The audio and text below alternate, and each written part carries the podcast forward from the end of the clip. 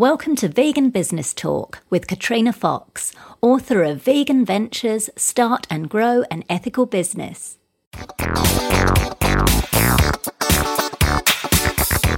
Hello, and welcome to episode 19 of Vegan Business Talk. I'm Katrina Fox, journalist, media trainer, and editor of veganbusinessmedia.com, the multimedia blog providing success tips for vegan business owners and entrepreneurs. In this episode, I interview Ginger Burr from Total Image Consultants in Massachusetts. Ginger's been running her image consulting and fashion styling business for 29 years, although it wasn't until 2005 that she became vegan and incorporated these ethics into her brand. A music major at college, Ginger did a stint at modelling school and as a typist at MIT before finding her calling at the age of 30 to empower women to feel good about who they are both inside and out and launched Total Image Consultants as well as working one on one with private clients, which include both cis and transgender women, helping them to shop and express themselves in a way that's right for them. Ginger also has a flagship virtual coaching program, Who Taught You How to Dress, and is about to launch a new online program, Dress to Impress Yourself, a DIY guide to a wardrobe you love. Ginger directs corporate seminars and community education programs for some of Boston's most prestigious organizations, including Harvard Law School, Harvard Business School, and the US Army. She's the author of the book That's So You, and in 2007, Veg News magazine selected her as one of 25 most fascinating vegetarians. In this interview, Ginger discusses how to network the right way, even if you're an introvert, why not compromising on your ethics and being unafraid to take a stand is good for business. Why she uses the word vegan all over her marketing materials, even though the majority of her clients are not vegan. And much more. Here's the interview with Ginger Burr from Total Image Consultants. Hello, Ginger. Thank you very much for joining me today. I'm delighted to be here. Thank you, Katrina. so you've been in the image consulting business for a long time, and uh, and I believe you started out as a regular image consultant, and then uh, moved into uh, vegan uh, image consulting, or you brought, brought vegan ethics into your business. Tell me about what your reasons are for running your business. What's your why? What's the thing that gets you out of bed in the morning, and your mission or your purpose? Well, I started out as you, as you mentioned. I, I I didn't even know veganism existed, so I was not a vegan image consultant in the beginning. And what really motivated me and inspired me was that I wanted to be able to empower women. And I knew, I know back then people thought of, you know, how you dress, everything as sort of a shallow thing. You know, we didn't have makeover TV shows and people weren't talking about it in the same way that we do now. But I knew that when a woman feels really good about how she looks, that she feels self-confident and she feels like she can rule the world to a certain extent. I mean, it takes that one issue away of, you know, am I measuring up? Do I, you know, look um, the way I'm uh, appropriate for whatever the situation is? She could let that go and focus on the things that really matter to her.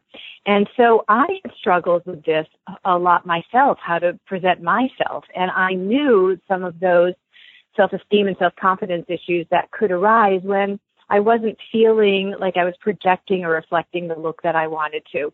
And so I realized that by getting training and becoming an image consultant and learning first and foremost how to dress myself, that then I could help other women to feel as good about about themselves and how they were presenting themselves as I felt, and I knew what that could do for them in many many aspects of their life. So that was my why for that. I don't know if you want to get into the vegan part of it now too, or wait a little bit. Yeah, sure. I mean, well, yeah, I mean, because that's interesting. Because I, I, I, sometimes, you know, when you've got a business, that can be your original why, and then as you evolve, your why can also change and evolve. So, has that mm-hmm. sort of mm-hmm. happened with you once you you brought the vegan ethics into it? Well, yes and no. I I think my original um, reason why it has has stayed for the past 29 years. So that is is always at the forefront. Um, the vegan aspect de- definitely became very powerful for me when I realized how much what we wear impacts animals negatively, obviously, and um, that I wanted to. I, I couldn't, in good good conscience, continue myself to be wearing wool and silk and leather and down and fur, although I never wore fur, but um, I couldn't in good conscience wear those things, and I realized it had to make its way into my business as well, and that I had to be vocal about it. So it's um, my why now has at least those two components to it, um, and they're not mutually exclusive, which is very heartening.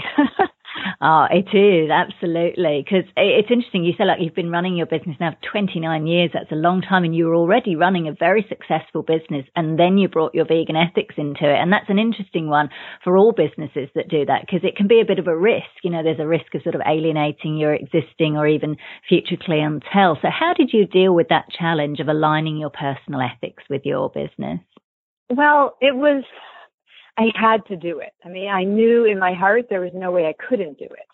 Um, and I also, back when I first started in business, I began not only working with genetic females, but I also worked with the transgender community.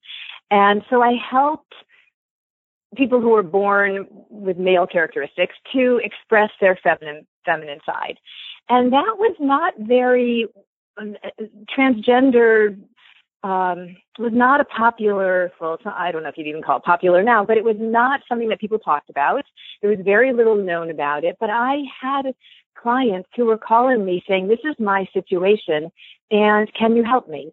And when I finally said yes, when I realized that I actually could help them, I realized that it was a community of people who felt disenfranchised and that I was somebody who could make a difference in their life. And so I um, was again very vocal about the fact that I worked with the transgender community. Now, this was at a time when people said that, you know, um, th- that'll be the death of your business, that people will think you're kind of weird and they won't want to come to you. And I said, I don't think that's true. And, and I don't well, it's not that I didn't care, but I honestly believed it true, and I had to do what was right in my heart. And in fact, I had uh, one woman told me recently. I've been working with her for years, and she said, you know, part of what drew me to what you do is that I realized you worked with the transgender community, and I thought that's a woman who has her heart in the right place, and I want to work with her. And the reason I'm telling you this is that I felt the same thing was true with veganism for me that I had to let people know that I no longer wear anything that harms an animal and that I can help them to do the same thing as well and I can teach them how to do that. And that is one aspect of veganism. Also, I'm also very clear about that. Um, and I'm happy to help anybody in any aspect of veganism that they want. But since my expertise is in fashion and style, and since the world really is very, um, the fashion world is very reticent to um, embrace it, um, I felt like I had to be a voice out there that really expressed to people why it was important. And also just every single one of my newsletters, I show examples of women um, reflecting whatever point it is that I'm making. Every piece of clothing or accessory that's in there is vegan friendly. Um, I want women to realize that there is no deprivation and there is no feeling of being um, looking um, less than whatever style they want um, to express themselves, however they want to express themselves, it can be done in a way that does not harm animals. So I'm a big believer that you have to live your ethics. And um, so once I got over the shock of what this, this might do to my business, which I did wallow in for a few minutes, I realized I, I had to make that a part of my business as well.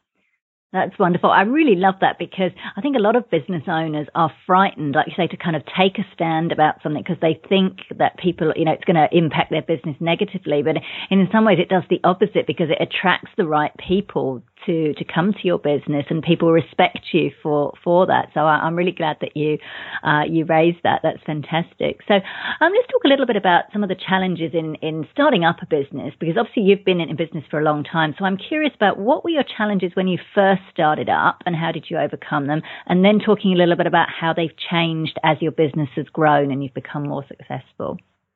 Well, um, what wasn't a challenge back there is probably more the question. I started my business without having a clue as to how to be a business person. And you have to remember 29 years ago, there almost wasn't an internet. And I mean, we certainly weren't doing what we do now on email or on websites or any of that. It was, it was a different world. In fact, even networking was um, for women. And, and because I'm in business working with women, I wanted to work and um, network in, well, once I learned about networking, I didn't even know about networking. Um, I realized I needed to do that in, in women's organizations. So I was totally clueless, but I, I had passion and I was very willing to learn um, within reason. I'm also an introvert, so I had zero interest in doing cold calling, which maybe people now don't even know what that is. Back then, that was a technique, and I refused to do it. So for me, it was really just how, did, how, how was I supposed to get the word out and um, and let people know that I was in business. So what I did back then, and again, I mean, I still think this is a viable resource, but I actually, my, my hairstylist let me put a box in his salon that said win a free makeover. And, um, he had great people. They put, they entered. And, um, so that was how I actually started building my business. And, um, and then also networking. Once I learned what networking was and why I would want to do it, I realized that was powerful and I became um, as, as nervous as I was about networking, because as I mentioned, I'm an introvert, and so stepping into a room full of people I don't know is not my most favorite thing to do. But I realized that it was one of the things that I had to do in order to be in business, and that once I got to know people there, it would be fun. And so between networking and um, really speaking to people I knew who were willing to help, I was able to build my business. And then when websites became popular, I jumped on that bandwagon immediately. Immediately, I knew that was what I do is so visual that I realized I had to have a way of showing people what I do and letting them um, get a sense of who I am because my business is very personal. I see my clients in their underwear. You know, they're not going to just come to any person who, you know, puts out an ad and says, I'll help you look good they need to get a sense of is this person does she have integrity is she um, sensitive you know is she somebody who i can feel comfortable with expressing you know the different issues that I have around my clothes. And for women, most of us have lots of issues. So you need to be with somebody who feel they feel comfortable with. So that, I mean, I, I could go on and on, but that's kind of a little bit of how my business um, evolved. And, uh, and now a lot of my business is, is done, or my advertising is done online. Right. So, so what I'm hearing is you, you really, you, took that time to build yourself up as an expert and as someone who could be trusted. Um, and so as the, you've got over your fear of networking or your dislike of, of networking in person. Um, so in terms of kind of current challenges as just as a business owner, what, what are the key ones would you say at the moment you have at the moment, Ginger? I would say it's keeping all the um, balls in the air. You know, it's there's a lot that has to be juggled. Um, there was no such thing as social media back then. It was, it really was a much simpler world, maybe harder in some ways, but um, simpler. And now just trying to keep on top of everything so fast paced and um, changes so quickly, trying to keep on top of it all, it can be a little bit overwhelming. So I keep reminding myself to come back to basics and also not to stretch myself too thinly so that I'm not trying to be on every social media platform there is, you know, uh, but to pick the ones that I feel are most effective or that I enjoy doing the most. Um, and trying to keep all the um, the balls in the air when I'm juggling so many different things. But for me right now, that's the biggest the biggest challenge is um, keeping it all moving forward. Not for sure, yeah. I get I get that because it's interesting because obviously you know your business, you in a way, you are your brand, and obviously there's only one you, and one person can only do so much in terms of time, particularly if you're working one on one with clients. So, um, how do you leverage your skills to reach a broader base of people? Well, very interesting that you asked that because really my business is um, very uh, one-on-one based. I do have a lot of private clients.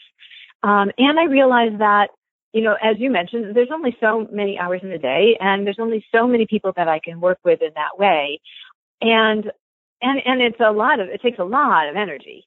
So I, I do have ways that I can work with people virtually. And, and actually the um, most effective way, I think, at this point will be a new online course that I'm just creating called Dress to Impress Yourself, a do-it-yourself guide to a wardrobe you love. and it's um it has not been released yet. It'll be released within the next month.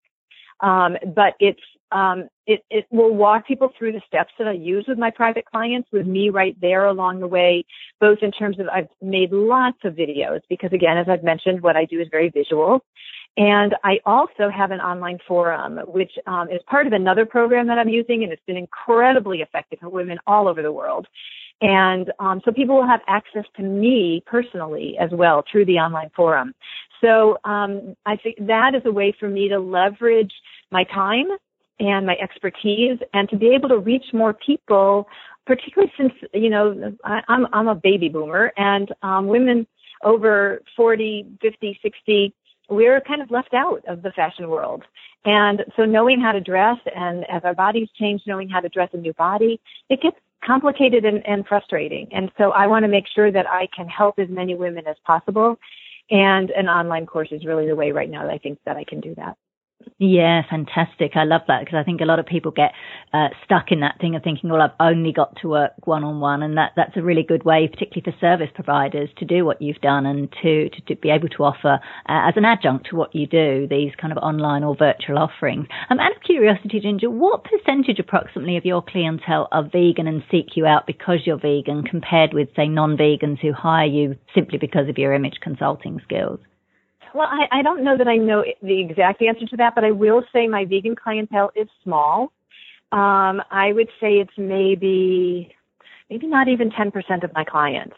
Um, however, I do find that people are finding me or seeking me out more now um, with that particular reason in mind that they want image consulting help, but they also want someone who's sensitive to the plight of animals.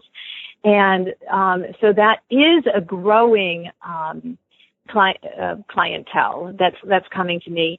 And the other part is women who have been with me already or or come to me and realize that oh I was looking for an image consultant, but hey, she understands about this, and I'm curious about this. So I'm finding that it's it's enlightening people who maybe haven't thought about this possibility before, and I'm also becoming more of a go-to person for people who want both of those things from me. So it is growing um, slowly but surely. It is, and um, and that feels very um, exciting and heartening to me. And that's wonderful. I think that's a really lovely example. You're a really lovely example of how you don't have to, you know, immerse yourself in the vegan world just because you, you are a vegan and running your business on ethical vegan principles and that you're actually, you know, you can work with other people and, and like you say, get them influenced or interested, um, in veganism and aware of some of the, the issues. So I think that's, that's a really great example. So just going back to how we talked about, you know, juggling many tasks in, involved in running a business, particularly when there's kind of just you. Um, what, if any, expert help do you or have you used over the years to, to grow your business? So hiring staff or contractors or professionals for business coaching, marketing, publicity, that kind of thing. Absolutely. Um, and I would like, if I could go back for one second, I would like to just say that in a perfect world, I would love my business to be all vegan. Um, and if I had started back years ago, when if I was vegan when I had started, that would probably be the case. I have to say it is hard for me when I have clients who are looking at leather or looking at wool, um, and and I have to help them in that way. And and I struggle. I do struggle with this. Um, but I've made a decision that I can make more impact by staying in my business, even if everybody isn't vegan yet. I do believe that down the road that will be the case. Um, but I, I do, I do struggle with that. It, it is hard for me. Um, so then on to the other question that you asked. I, I remember once, um, years ago, I, I have worked on and off for the past 20 years or so with a coach. I do believe very, very, very, very strongly in coaching, uh, particularly for sole proprietors like me who um, are, are working a little bit in a vacuum. And it's nice to have someone who has expertise in these areas to bounce ideas off of, get feedback, you know, run issues by, that kind of thing. So I am a huge proponent of coaching. Um, and I remember many years ago now, I was interviewing a coach and she said to me, you know what, I will only work with you if you hire, hire a virtual assistant. And that was when virtual assistants were kind of a new thing. And so I looked into it and I said, Oh, okay, but I don't know if she'll be able to do what I do as well as I do it. And, you know, all, all of those worries that we have. And she said, you have no choice. You're going to have to train her because there's going to come a point where you just can't do it all. And I, and she says, and I think you're at that point. So I hired somebody and I have never looked back. I've had a virtual assistant now. In fact, I have the same, I've only had two ever. And, um, over the, you know, 20, 25 years that since uh, that's been true. And, wow. um, and I love my, my virtual assistant. My first one left because she had had her fourth child and decided she needed to stay home. And my other one has been with me now for probably close to 15, at least 15 years. Wow. So I've been very blessed in that way and I trust her implicitly she takes care of so many things that, you know, administrative things that I'm perfectly capable of doing. But I really need my time and energy to go in a different place. So I'm a big believer that you have to reach out and you need to be willing to get help in, in, areas that are not your area of expertise. I mean, sure, we could all learn everything there is to know about marketing and everything there is to know about social media. But you know what? Then you'd have no time to do what you're in your business to do. So um, I have hired um, virtual assistants. I have a bookkeeper. I have um, right now I've hired a marketing team to help me with my online course. Um, and getting the word out about that and, and pulling also all the technical issues around putting together an online course. It's much more complicated than people might think. Um, and I have a technical person who helps me with things like newsletters and announcements and some social media things and that kind of stuff. So I have a, I have quite a wonderful, um, uh, what do you call them? Just support staff around me who um, help in ways that I, I'm just so thankful for them every single day. And I encourage everyone to reach out and maybe not in the first, you know, six months or year that you're in business, but um, once you realize that you can't do everything, you have to reach out and get help. Yeah, that's wonderful advice. That's fantastic. Thank you so much for sharing that. So, in terms of competition, um, you know, obviously there are image consultants, and like you say, the vegan side of things is just a small part of your business. So, how do you go about standing out both within the vegan business arena and outside of it, and maintaining a steady flow of work and clientele? Well, um, I mean, there aren't a, a, massive number of vegan image consultants that I've seen out there. I, I know of at least one other woman um, in New York, Adrienne.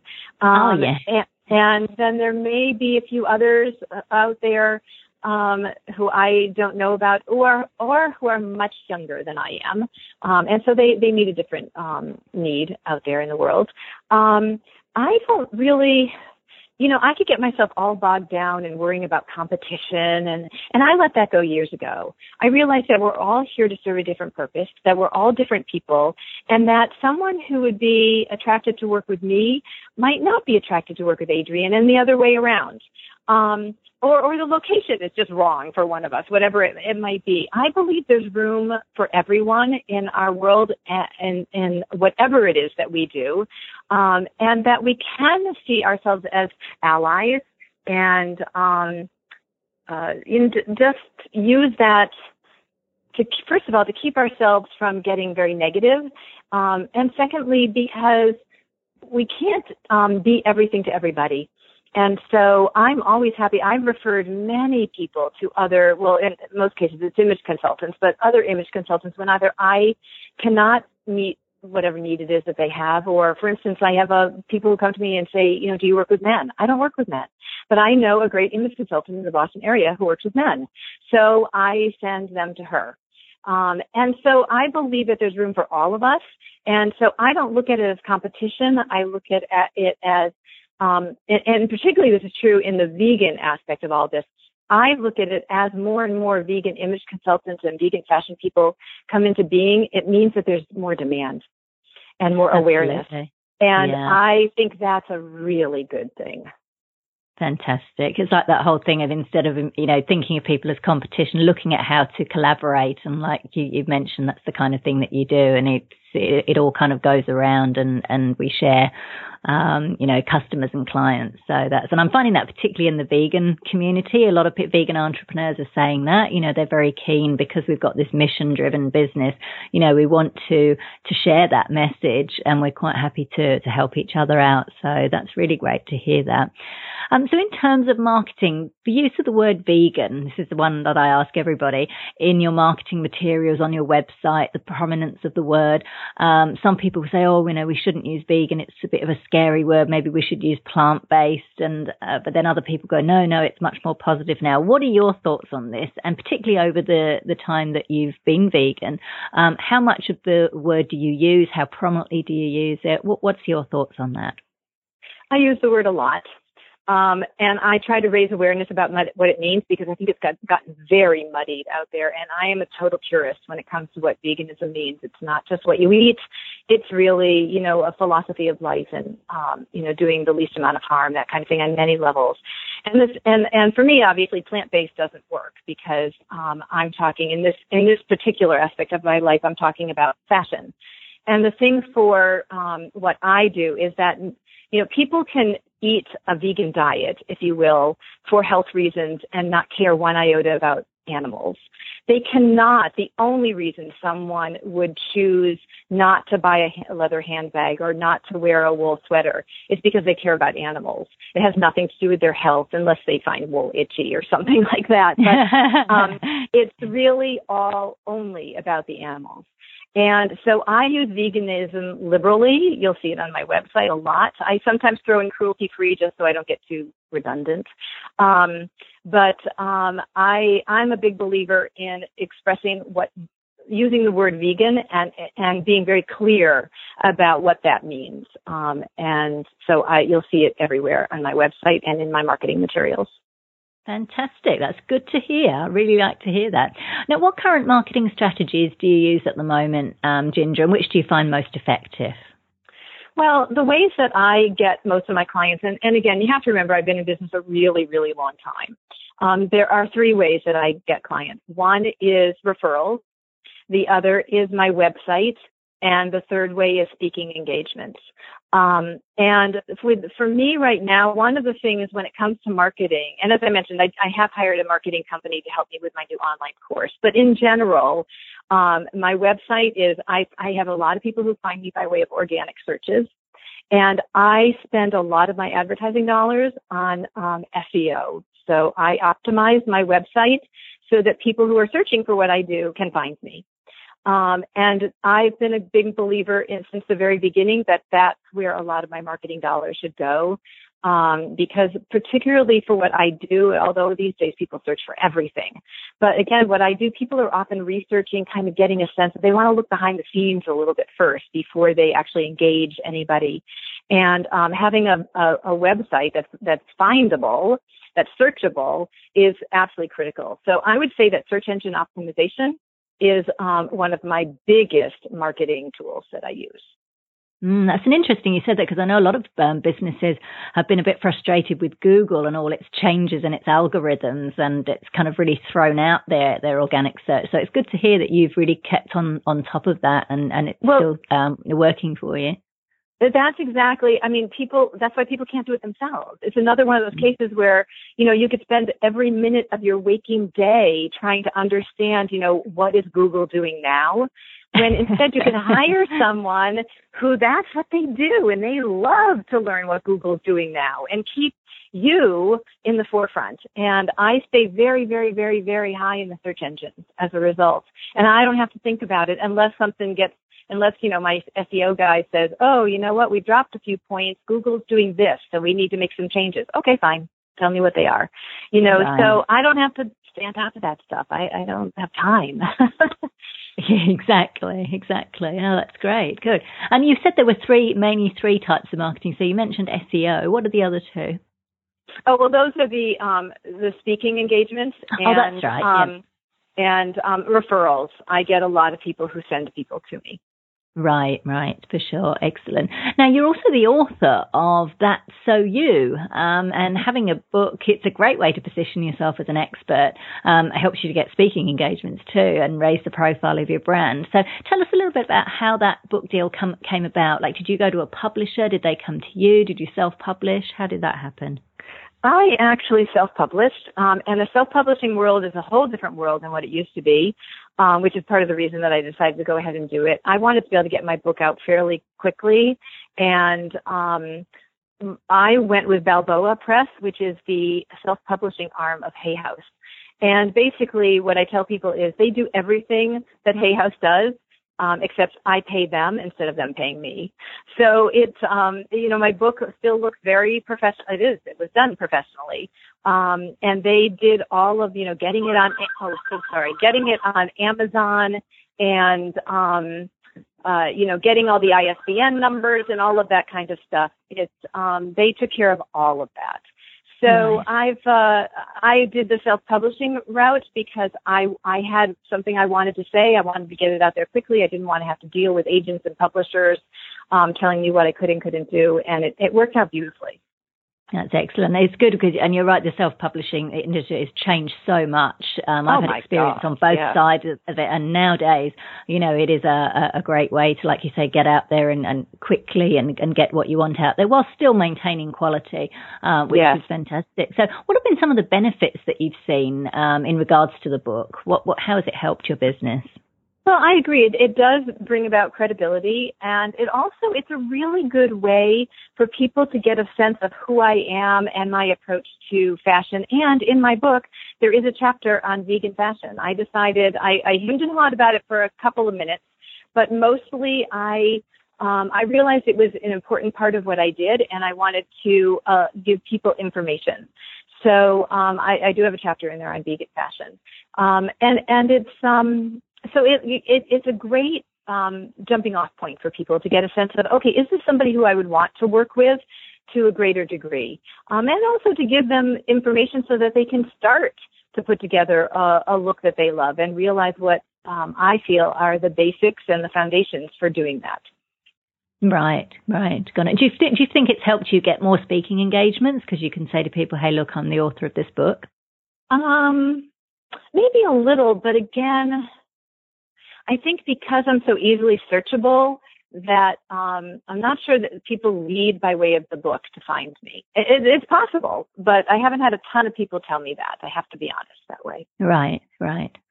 And um, in terms of social media, um, you said about earlier you didn't want to be on every single one because you just don't have time. I'm imagining, obviously, because like you say, what you do is so visual. Um, what are the social media platforms that are most effective for your business in generating leads and sales? Um, well, I, I, I spend most of my time on Facebook. That seems to be where a lot of my clients are. I am on uh, LinkedIn as well. I'm not quite as active there, but I am there, and I do a tiny bit with Twitter uh, and a little bit with with Pinterest. Um, but Facebook is really the place where I spend most of my time. And in fact, it's really fun because um, years ago, uh, um, Gail Goodwin Goodman, who was the um, CEO of Constant Contact, she actually put me in her book, which is called Engagement Marketing, when I was doing um, a Facebook Fashion Friday. And um, every other Friday at uh, for half an hour in the afternoon, I was on Facebook answering questions. And this was before everybody was doing that, so it was kind of fun. That um, I got, uh, I was actually ahead of the curve, which I, I can't say that I always am, but it was kind of fun with social media to have that be the case uh, for, for that. But Facebook has really been my my lead social media. And and is that like as you personally and being involved, say in groups or your personal profile, or as your page, as Total Image Consultants page? Well, I actually have a personal page, which it seems that's where most people seem to go. Um, I do have a business page, and I actually about a year ago maybe started a Facebook group, which I actually really like. Um, it's a place where I go and I will make suggestions um, for um, things that I found that I think the women who are uh, in the group will be interested in. And every single one of them is vegan, always. Oh, wow. That's great. And you find that gets you business as well, having the group? Um, well, yes and no. Um, I think it, to a certain extent, yes. I don't know that it's a huge number of people, but again, it's a way that people can kind of check me out before they come and work with me. So Right. yes, I have gotten business from Facebook for sure. I wouldn't say it's my lead, my main way of getting business. Yeah, yeah, it's interesting because Facebook, again, a bit like Google, it keeps changing and changing its rules. Yeah. it seems that groups are quite popular at the moment because you can literally, you know, as you say, gather a tribe of people who are interested in what you're doing, showcase your expertise, as you said, allow them to check you out, um, and then, you know, obviously, hopefully, potentially um, hire you down the track or recommend you or refer refer you, which is wonderful. Now, you've also um, been, you've had a ton of media coverage um, over the years, which is fantastic. Um, how did you get that, um, Ginger? Did you hire a PR firm? Are you are you someone that approaches media directly yourself? um, no and no. Actually, many years ago, I did hire a PR firm for a short while um, because I thought, wow, if I'm getting this much media without doing much of anything, imagine what I could get if I hired someone. And it was a bust. Um, they were getting me things that were kind of weird, like you know, a, a magazine that wants to know, you know, what did children, what is it when a celebrity dresses their child in a certain look? What does that mean? I'm like, I don't know, I don't care. You know, that was like not my focus. Who's getting me stuff like this? Um, so to be honest with you, all the media that um, comes to me, um, they find me. I Wow. don't. I I know. I don't do anything to go out and um, look for to generate more. Again, fantastic. It comes back to that SEO. They can find me easily. I was going to, yeah, I was going to say it's obviously it's not that you're just sitting around doing nothing. You're up. It's because you're doing all that stuff, like you say, the SEO. You're out there on social media. Um, Yeah. You know, you're making it easy for for the media to find you. And I think that's really important to let people know that because you know the more you are out there and people know about you, then you know the media will find you. So I think that's a, a really really good example. So thank you for sharing that. Very impressed as well. So thank you. Thank you. Um, so just a final couple or so questions. Um, let's talk a little bit about the mindset because, um, uh, you know, a lot of business owners say running a business, owning a business, uh, it's the fastest form of personal development because, you know, you're forced out of your comfort zone. Um, what qualities would you say, Ginger, are essential to staying the course and running a successful business? Um, I think it comes down to several things. One is persistence. Um, because there will be days in your own business when you'll think, oh, why am I doing this? You know, my people aren't finding me or that client's really annoying or whatever it might be. Um, you, you have to be persistent and just make it through those days. And I always used to tell myself, you know, a, a bad day in my business was sometimes still better than a good day when I was working for somebody else. So persistence and, and you have to have passion, which I'm sure is not a, an issue for most people getting into their own business. And particularly when it comes to anything vegan related, usually people are getting into it for passionate reasons. Um, I think you have to be true to your integrity. Always, always, always do not compromise that. And, um, also don't try, and we've talked, touched on this, but don't try to do it all alone. Um, we need help. We're, we, um, we're, we're meant to have support in the world. There's too much that you need to know. So I think it's really important that you be willing to, um, you know, invest where you need to invest, um, in order to, to build your business. And um, also, one thing that I tell because I have a lot of women who approach me all the time is how do I start an image consulting business? And I tell them, you know, you need to have another source of income while you're building it. And um, the last thing you want to do is quit your job and say, I'm uh, with no money saved and say, I'm going to go start a business. Um, and I've heard people doing this. I know some people will go, well, no one would do that, but yes, people will do that. And you, you, because you have to invest money in order to start a business. And the last thing you want to be doing is running your business out of desperation. You want to run it out of passion and, um, and a, just a drive that, uh, that, you know, you have to do this, but not because, uh, you need to make a million dollars in your first month in business. You might not, I mean, it took me six years. It was a different world back then. It took me six years to be able to go full time in my business. So Right. um, I don't think that that would be true today, but um, it still might take me two. Um, so you have to um, have some money set aside or another source of income while you're building your business. Oh, I love that. That's such an important um, piece of advice because you're right. A lot of people do seem to think that, okay, in order to run a business, I've got to quit my job and, you know, launch straight into it. And, and like you're right, you know, people can smell that desperation on you. They can detect it and it's not Yeah. a good place be trying to, you know, sell your, your services to. So thank you very much for sharing that.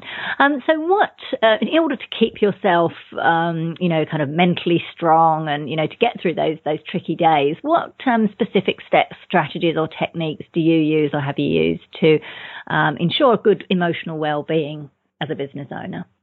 Well, as I mentioned, I almost always have a coach, um, or I may go through short times between coaches or um, whatever. But I, I believe in having a coach so that you can, you know, bounce things off of them, um, ideas and um, frustrations, whatever it might be, and that keeps you in a more positive, or me in a more positive, um, with a more positive focus. I also do a lot. I listen to a lot of self-help tapes, and I particularly listen to the Abraham Hicks um, Law of Attraction tapes and I've been doing oh, for over mm-hmm. 10 years. And that for me is, um, if I'm crabby on a day or even if I'm stuck in traffic and thinking, why so much traffic? This is terrible. I stick one of those, those, um, CDs in and I, it immediately settles me. And then I also actually, this might sound silly, but on my phone several times a day, I have affirmations that pop up and they just remind me that um, you know um, I'm open and receptive to all good. That's one that I use all the time. Or things are always working out for me. Those are um, affirmations that I have pop up, and it's great because every once in a while I'll be in a little bit of a funk, and I'll and that'll come up, and I'll go, oh yeah, things do always work out. Okay, I'm in a little funk now, but you know what? It'll be okay okay tomorrow or the next day or whatever. So those are some of the things that I do. That's brilliant because it's mindset's so important, isn't it? And it, you know, we can waste so much time getting bogged down in negative and, you know, self-critical talk. And I think that's probably, and I hate to generalize, but I think, you know, that's particularly true of women. Um, so it's, it's really good to, to hear those useful strategies that you can do. What have been the key lessons you've learned through running your business, Ginger? It's been 29 years now. So what, what you, would you say the key things that you've learned either about yourself or professionally or both? Well, you know, it's as I mentioned, I, I'm an introvert, and I in, in my earlier life I was incredibly shy. I, I've learned to try to temper that a little bit, but I I've realized that uh, for me persistence really has paid off, and my passion for what I do, and that I can be an introvert and have a very, very successful business. There were times when I thought, oh my gosh, you know, everybody is out there cold calling or they're, you know, going to every networking event that ever existed and I don't like to do that. So I realized that I could find my own way, um, and I could, with passion and persistence, I could make that work. And then I also um, so Ginger, how how did you do that? If you really didn't like that, like did you use did you still do it regardless and just kind of get used to it, or how did you kind of break through that? Not like not well, wanting to go to those events. Well, with the networking events, what I did was I um, I would have to make myself go to the first one, and um, and I could get a sense. I really listened to my gut. I could get a sense in the first, you know, ten or 15 minutes or just throughout the, the evening or day, um, I could get a sense of was this a good fit for me? Was I meeting people who I could talk to and who put me at ease? Or was I finding that everybody was kind of in their own little cliques and that I was feeling like an outsider?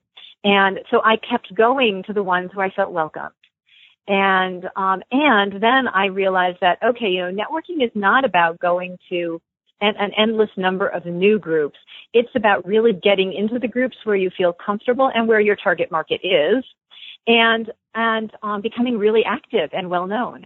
And so that became easier for me. That I could do. Once I started to make friends at um, these networking events, then I would get on the board. Then I would become I became the membership director of one of the networking groups that I so I met every single person who came into that group. And I'm very good at putting other people at ease because I think because I can feel not at ease so easily in a in a crowd of people I don't know. So I wanted to make other people feel at ease. And for me that that was easy. So I belonged to two, maybe three networking groups that I became very active in in the beginning. And so I realized that for me that was how to make networking work. And personally I think that's the most effective way to network anyway. Um, yeah. So, yeah. Uh, and I, I just flat out refused to ever cold call. And I realized if that was the only way to build a business, then I was going to, I'm just not going to be able to be a business. But I didn't believe that that was true. I knew there had to be other ways around it. And networking was one of those. I really love that you've shared that about networking because I think even more so nowadays, like we've got meetup groups and there seems to be every week I get notifications, you know, oh, there's this new group in your area. And you're right. I think a lot of business owners and particularly when they're in the beginning, they think, oh yeah, I've just got to like keep going to every single one and lots of new ones. And then they get disheartened. So I love that you've, you've, you, you know, shared that really useful advice that you find the right ones and then you, you stick with them and, and grow. So that, that was really lovely. That was a real golden nugget. Um, well, you also won't, you won't get business the other way. You won't get business by meeting somebody one time and handing them your business card. People do mm. business with people they like and people they know and feel comfortable with. And that's particularly true for women. Um, and so you, if you keep doing that, you'll, you'll really hate um, networking because, and you won't be using it effectively, and you won't be getting the results. So you'll think it doesn't work. It does work if you if you do what I did, and do, and that is get involved in a group and become very active um, and it becomes more comfortable and it feels a little bit more like home. Yes, that's that's exactly how it will work, and it'll feel more comfortable for somebody who doesn't feel like a natural networker to begin with. Brilliant. And just finally, Ginger, what's your long-term vision for yourself and your brand? Uh, well, my long-term vision is to have everybody dress vegan. um, Love it. yes, yes. And I and I still I still keep that belief that it is possible. I'm hoping it will be in my lifetime. Who knows?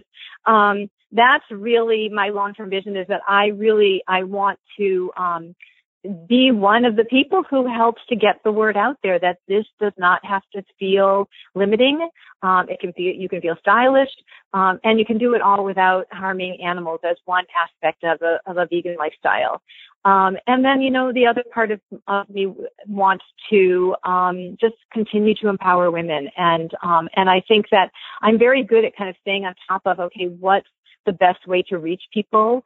And um, and I'm excited about the online course that I have. I think that's it keeps things fresh and new and different.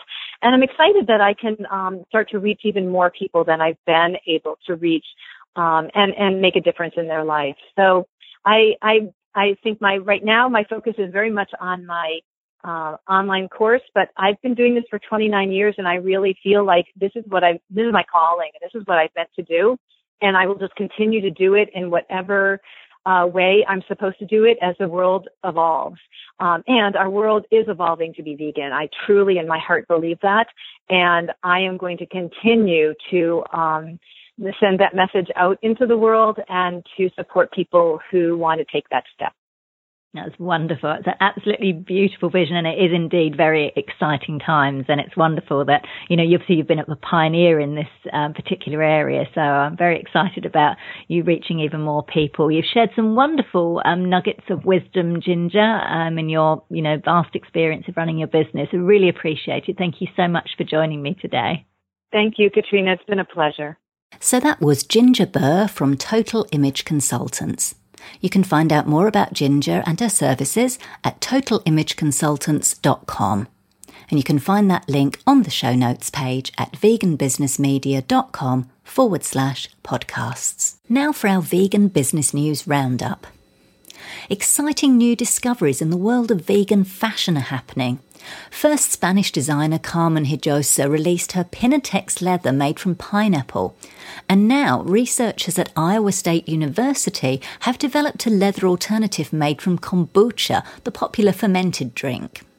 Cellulose fibres left over from the kombucha are combined with a mixture of vinegar and sugar.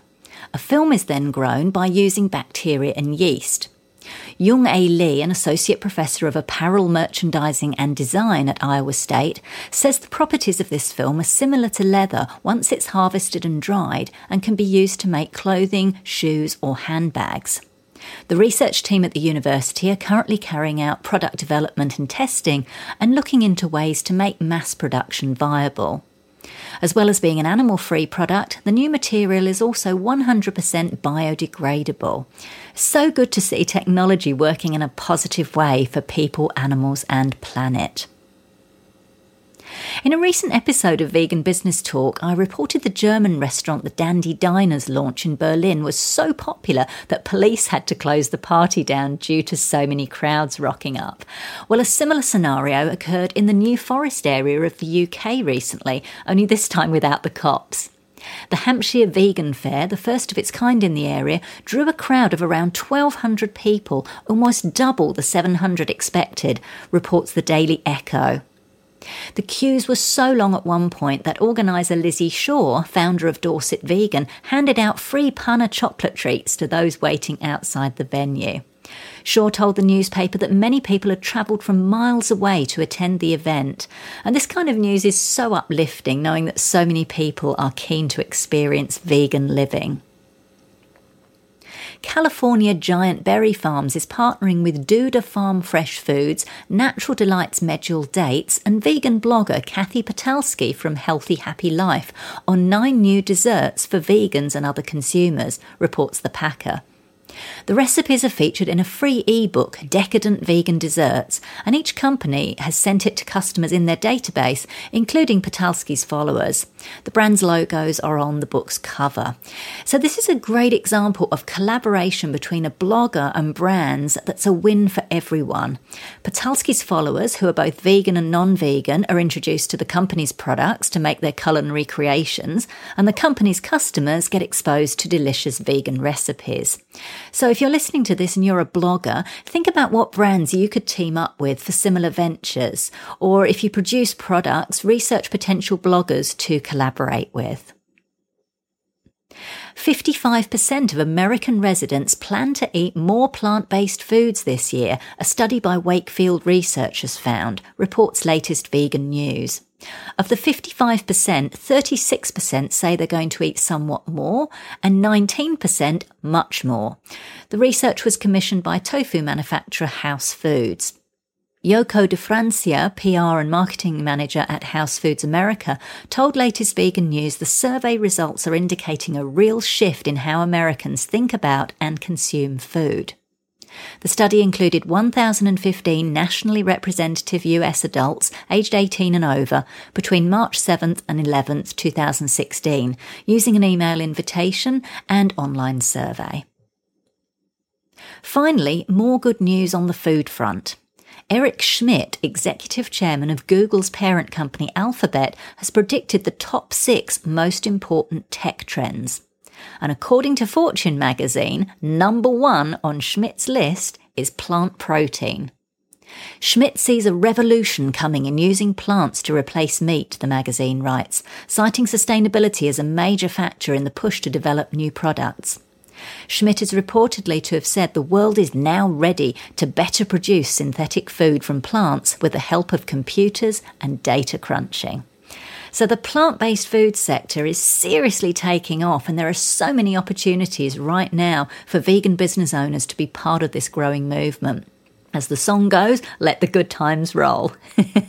so that's it for this episode of Vegan Business Talk. Thank you so much for tuning in. If you enjoyed the show, please consider giving it a review and a rating on iTunes or any other platform you're listening on. I'm Katrina Fox from veganbusinessmedia.com, and I look forward to catching up with you in the next episode. Bye for now.